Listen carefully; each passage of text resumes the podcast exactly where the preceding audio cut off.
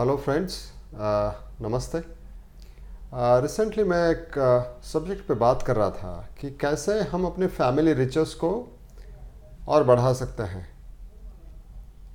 क्योंकि बहुत लोग अपनी जो फैमिली का रिचनेस है, उसको मेंटेन नहीं कर पाते।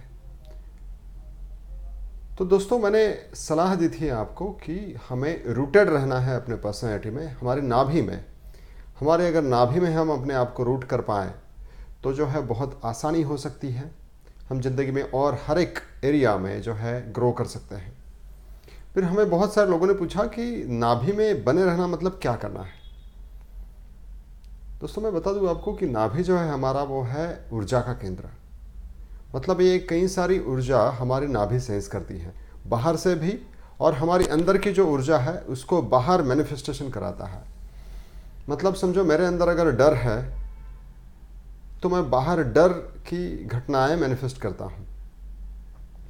अगर मेरे अंदर कॉन्फ्लिक्ट्स है तो मैं बाहर कॉन्फ्लिक्ट्स की फ्रिक्वेंसीज को लेकर मेरे नाभि के ज़रिए बहुत सारी कॉन्फ्लिक्ट की सिचुएशंस को मैनिफेस्ट करता हूँ।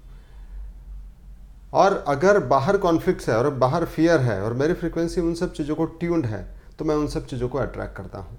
अगर बाहर सक्सेस है तो मेरी नाभि जो है, वो सक्सेस की तरफ़ अट्रैक्ट हो जाती है। ये एक बहुत बड़ा गहरा साइंस है।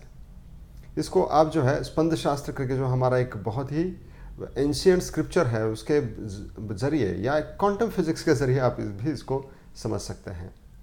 तो दोस्तों, हमें जो है अपने नाभि में बने रहना मतलब क्या कि नाभि जो है वो ऊर्जा के ऊपर काम करती है मतलब शक्ति के ऊपर काम करती है। इस शक्ति के बारे में हमें बोधपूर्ण रहना मतलब नाभि में बने रहना।